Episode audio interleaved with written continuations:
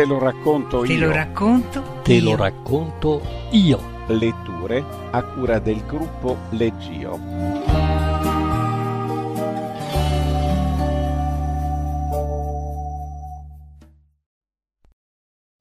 Una bella mattina è il terzo dei racconti della raccolta Come l'acqua che scorre di Marguerite Yourcenar.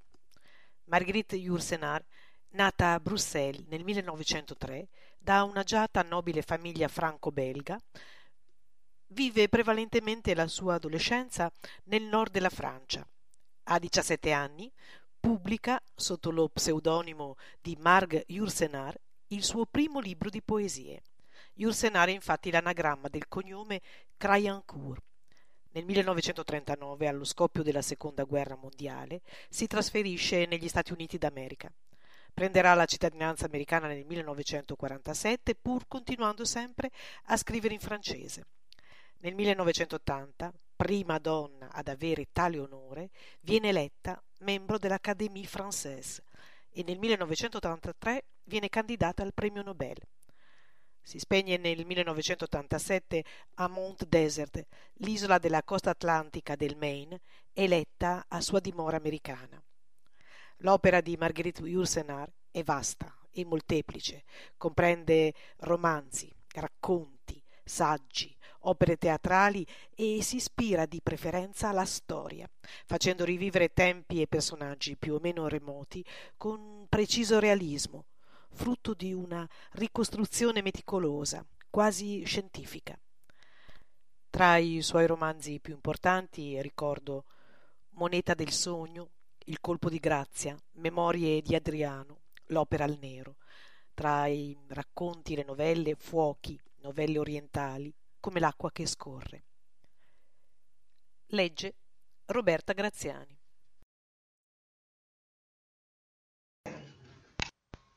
Parte prima. Allora, li hai visti? Meglio, gli ho parlato. Sai mantenere un segreto? Parto. Parti? Dove? Danimarca. Sembra che sia nel nord e che gli attori vi siano trattati bene. Ma ti hanno scritturato. Sai che avevano bisogno di qualcuno da che la loro prima donna si era fatta spaccare la testa all'orso bruno. E la luba lo sa? No, è meglio di no. Ma ne troverà facilmente un altro per portare su le caraffe di birra e di caffè ai clienti. E partono domani? Sì, di buon'ora. Non ti preoccupare, Clem, ripasseremo da qui al ritorno dalla Danimarca. A proposito, ti devo tre soldi per l'ultima scommessa che abbiamo fatto. Oh, sai, si abbracciarono. In ben dodici anni che viveva su questa grossa palla che gira, il piccolo aveva gironzolato molto anche lui, ma solamente per le strade e i vicoli di Amsterdam. La sera, ben vestito, da giovane domestico, apriva la porta ai clienti della Luba, chinandosi fino a terra nel saluto. E di tanto in tanto, quando numerose scampanellate risuonavano furiosamente, lo mandavano a portare da bere o da fumare a quei clienti che ne avevano bisogno e a cui spettavano attenzioni particolari. Miuro Luba, d'altronde, non riceveva che quelli. I signori, appoggiati al guanciale con una delle due nipoti o con una terza, una negra, non badavano nemmeno al piccolo scarmigliato. Distrattamente gli dicevano di frugare nella tasca di una giacca stesa su una sedia e di prendervi una monetina. Una o due volte, però, Lazzaro ricevette in questo modo una moneta d'oro, fatto che lo mise in confusione perché non sapeva dove cambiarla senza farsi accusare di averla rubata. Tra grandi risate, finalmente la negra la cambiò per lui. Di gran lunga migliori erano le volte in cui lo chiamavano all'albergo per aiutare. La luba, che non era cattiva e che ci teneva a mantenere buoni rapporti con i vicini, lo lasciava sempre andare e non prendeva nemmeno la percentuale sulle mance. Quanto alla scuola, ci si arrangiava e d'altronde stava diventando un po' troppo grande per la scuola. L'albergo era tutto un mondo, c'era di tutto. Grossi fattori che venivano per le grandi fiere, marinai da ogni dove, francesi, sempre inquieti e senza soldi, che dicevano di essere dei letterati, ma Lazzaro non conosceva il significato di quella parola straniera e sottovoce il padrone gli dava delle spie. Domestici, delle ambasciate, che le loro eccellenze per il momento non sapevano dove alloggiare, e signore con ufficiali. Sua madre aveva di certo rassomigliato a una di quelle signore. Il postale dell'Inghilterra portava quasi sempre dei clienti ed era allora che lo si apprezzava il piccolo Lazzaro della Luba, che non soltanto portava i vassoi e badava ai cavalli nel cortile, ma comunicava in inglese con queste persone. Dalla Luba l'inglese si parlava molto e ancora piccolo l'aveva imparato. E in quei giorni c'era stata tutta una banda di inglesi. Non si era capito subito se erano ricchi o poveri. Avevano con sé un mucchio di pacchi malfatti e i bauli erano vecchi e rinchiusi alla meno peggio con delle corde. Ce n'erano di ben vestiti, ma la biancheria era sempre un po' strappata o rammendata. Alcuni, più sciatti, portavano abiti consunti o sporchi ma a volte sotto la giacca una bella sciarpa intessuta d'oro, che era una sciarpa femminile, oppure al dito un grosso diamante che Miuro Luba da Chito avrebbe giudicato falso. Lazzaro aveva subito riconosciuto degli attori, se ne intendeva, aveva visto una o due commedie a Londra e anche qui ad Amsterdam venivano date ogni tanto delle rappresentazioni su dei palcoscenici montati a un crocevia o nella rimessa di un albergo, ma quegli attori, che non sapevano fare altro che gli acrobati o i buffoni, non erano un granché. Costoro, invece, avevano per la maggior parte, erano circa diciotto o venti, delle maniere garbati, quasi come quelle di Miuro Luba o di Herbert Mortimer, che Lazzaro, ammansito dalle sue tanti gentilezze, considerava un buon amico. Herbert Mortimer era tornato a Londra nel periodo di Natale, ma Lazzaro non l'aveva ancora dimenticato. Aveva un bell'aspetto, benché non fosse che un vecchio signore tutto acciaccato, bianco e molto dolce. Aveva lunghe mani curate che sembravano continuamente accarezzare il pomo del suo bastone. Ma si compiaceva anche di carezzare la testa del bambino e di aprire per lui il bel pomo cesellato per dargli dei confetti che piacevano molto a tutti e due. Lui e Miuro Luba si sarebbe detti dei vecchi amici. Quando era arrivato da lei due o tre anni prima, aveva portato con sé qualche vecchio abito di buona qualità e una cassa piena di opuscoli e di libri. Aveva anche una scimmietta, piccola come un pugno, ma era morta. Luba aveva sistemato Herbert nella camera in alto, dove venivano alloggiati quelli che non volevano essere disturbati. Non scendeva quasi mai. Il bambino che gli portava da mangiare pensava che fosse a causa delle scale o perché aveva paura. Nessuno faceva un così grande uso di candele di cera, disprezzava quelle di sego, ma contrariamente alle sue abitudini, Luba non si arrabbiava. Lazzaro pensava che per essere così premurosi l'uno nei riguardi dell'altro, avevano dovuto svegliarsi spesso, come fanno gli amanti, con la testa sullo stesso guanciale.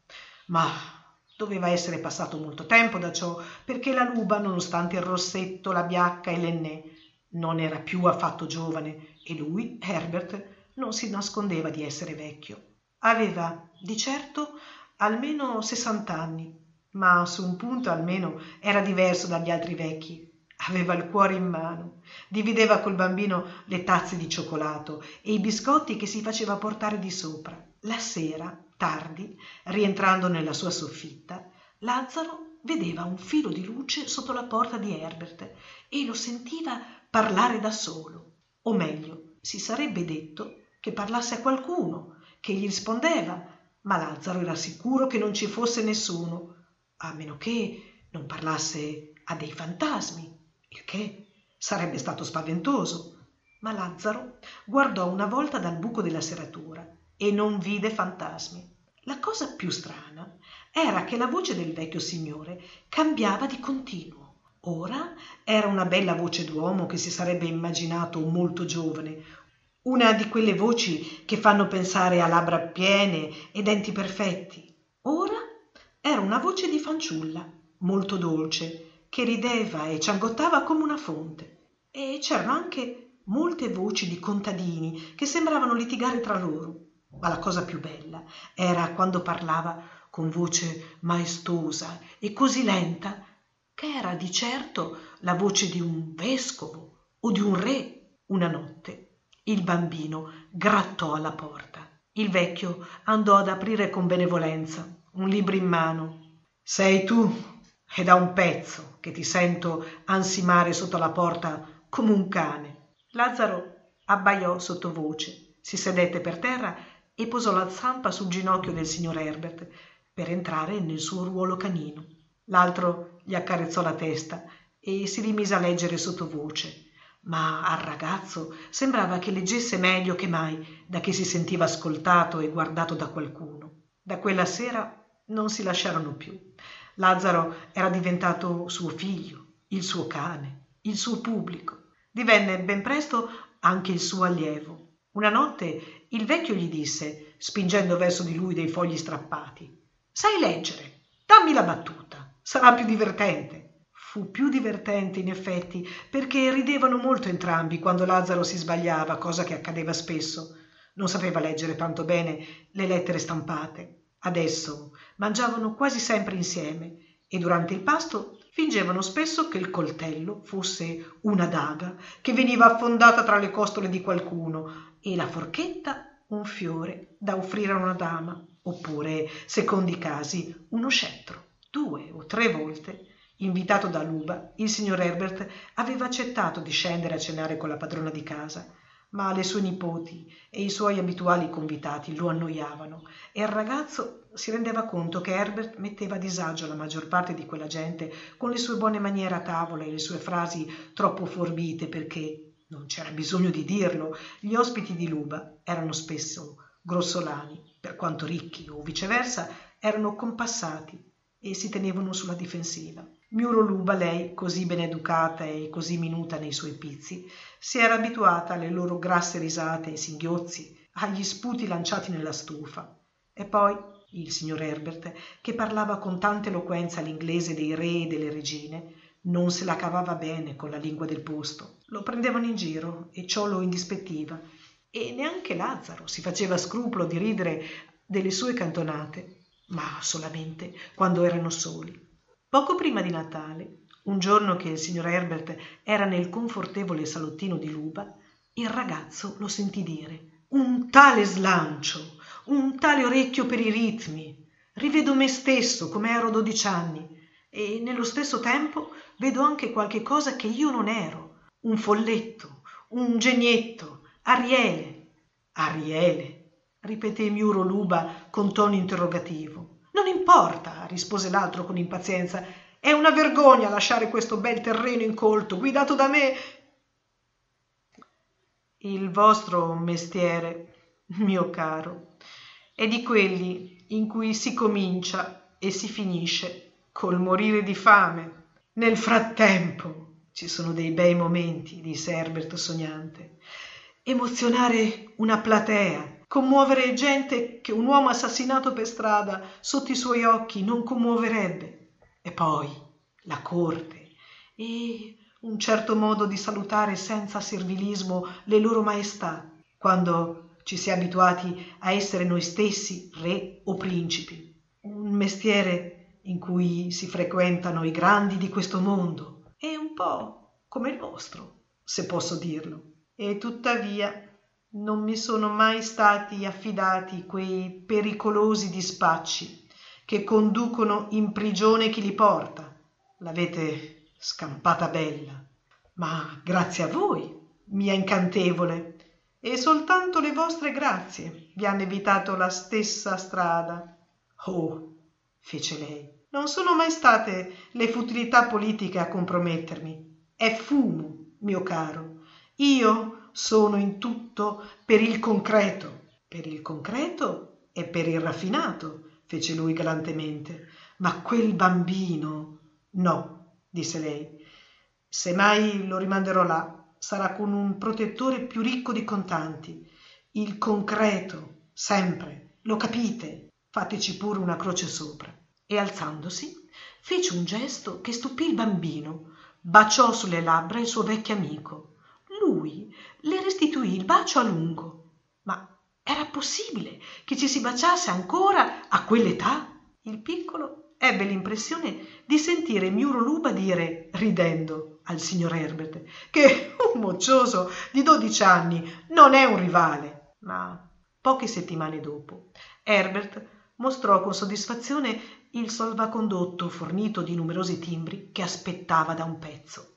Il cielo politico si era schiarito per lui vi consiglio di restare qui disse prudentemente la luba laggiù il teatro traballa per via delle teste tonde. Rischiate di cacciarvi in un dramma vero. Ma non ci fu nulla da fare. Pochi giorni dopo il vecchio riprendeva la nave per londra dove Barbage gli proponeva un bel ruolo. Gli addii fra lui e miuro luba furono affettuosi ma rapidi come tra chi si è spesso separato e ritrovato abbracciò più teneramente il bambino almeno così sembrò a lui che credette di vedere inumidirsi gli occhi del suo vecchio amico. Quale giulietta quale giulietta mormorò lui con voce quasi tremante. E siccome temeva le noje della dogana che avrebbero vistato nei suoi bagagli lasciò dalla luba buona parte dei suoi libri e dei suoi opuscoli il ragazzo se ne impadronì. Ma poiché la luba non sarebbe stata con lui altrettanto generosa in candele di cera si fornì di mozziconi di candele di sego rubati. Nella soffitta di notte imitava meglio che poteva le intonazioni e i gesti del suo vecchio amico. Gli attori arrivati all'albergo non potevano competere con la bella presenza di herbert che a crederci aveva recitato spesso davanti a re giacomo ma avevano qualche soldo in tasca. Si sapeva che sarebbero partiti per un giro nell'hannover poi in danimarca e per finire in norvegia ma si preparavano prima a presentare una commedia durante una festa campestre che dava nel suo parco a poche leghe da là il signor di brederode uomo gaudente e prodigo molto stimato dai padroni di casa. La considerazione che provavano per lui si rifletteva sui guitti ma un attore. Non è quasi niente di più che un capo di bestiame. E a loro era stato concesso soltanto un salone nelle dipendenze che un tempo era servito da stalla ma che avevano attrezzato con un tavolo rotondo e degli sgabelli. Delle coperte lunghi muri fungevano da letti. Lazzaro che si divertiva a indovinare le età pensò che il più vecchio del gruppo dovesse avere cinquant'anni e il più giovane diciassette il diciassettenne era simpatico seppe presto che si chiamava humphrey. Il piccolo andava e veniva dalla cucina al salone portando dei boccali di stagno. Era una specie di gioco. Si faceva bello sollevando molto in alto il braccio sottile della sua bravura nel versare la birra con un gran getto schiumoso bravo! Il coppiere del padre Giove. E io sono il vostro Ganimede, disse, citando un verso di un certo Shakespeare. Il regista non credette alle sue orecchie. Ma da dove l'hai tirato fuori? So a memoria tutta la parte di Rosalinda, rispose il bambino con fierezza. Se è vero, è più che un buon presagio, disse il grosso direttore che osservava la scena. È una fortuna da non lasciarsi sfuggire. Ma non è detto che Edmund non ne venga fuori, disse il regista a cui piaceva contraddire e che in ogni modo aveva un certo affetto per Edmund. Ma via, ne ha per tre settimane, se se la cava. E noi recitiamo domani. E poi una Rosalinda con il muso rotto. Tu, piccolo ebreo pidocchioso, com'è che sai l'inglese? chiese ferocemente il regista che sulla scena sosteneva anche il ruolo del tiranno e di re Erode. E poi dove le avresti imparate le tirate di Rosalinda? Un vecchio signore che si chiama Herbert Mortimer ha abitato da noi. Il direttore incavò le grosse guance per fischiare. Niente di meno. A proposito, è appena rientrata a Londra Herbert con un buon salvacondotto avevano bisogno di lui per il ruolo di Cesare. Non Cesare, figurati, in tempi così difficili, un'opera molto pericolosa. No, è per il Moro di Venezia. Questo è sicuro perché è comunque un'opera dannatamente vecchia. Ma bisogna dire che Herbert non è male col mallo di noce sulla faccia e il turbante sulla testa. Eppure si sa che non ha più l'età per baciare Desdemona. Bah, lascia perdere l'età a teatro e anche nella vita, sai. Il grosso direttore biondo non perdeva d'occhio il ragazzo che tutti sembravano aver dimenticato. Dagli la battuta, Orlando, disse ad Humphrey. Vediamo se conosce veramente la parte di Rosalinda. È carino, in ogni caso. Non è giusto, disse un ragazzo imbronciato, un po' grassoccio, che mangiava una ringa affumicata con un tozzo di pane.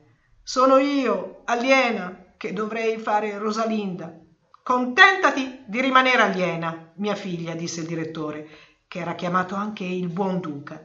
Le porti già abbastanza male, le tue sottane, e recitare la parte di una ragazza che si traveste da uomo è come fare tre capriole di seguito. Bisogna saperci dannatamente fare. E poi, disse Humphrey, i tuoi fianchi.